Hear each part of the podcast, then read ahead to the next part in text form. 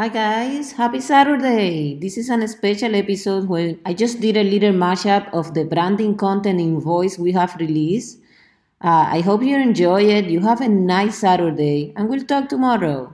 I think it's inevitable that consumers will anthropomorphize brands in voice platforms.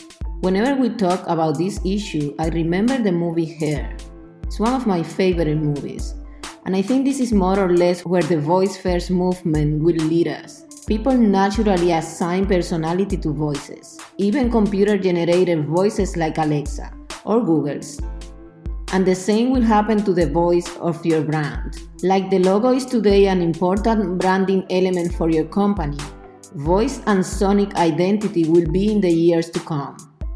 The sense of urgency to be in voice platforms that we listen constantly means that at least you should be putting some content on one of these platforms, or ideally in all of them if you can.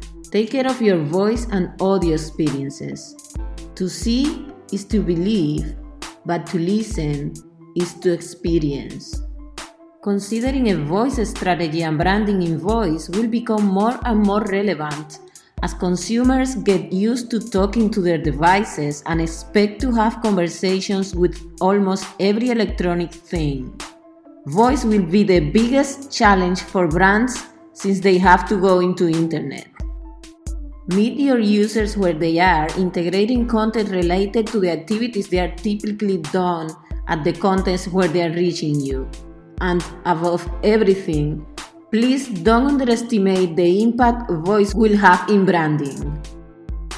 As always, thank you for listening. You can find me on Twitter as VoiceFirst Labs and on Instagram as VoiceFirst Weekly. My name is Mari, and we'll talk tomorrow.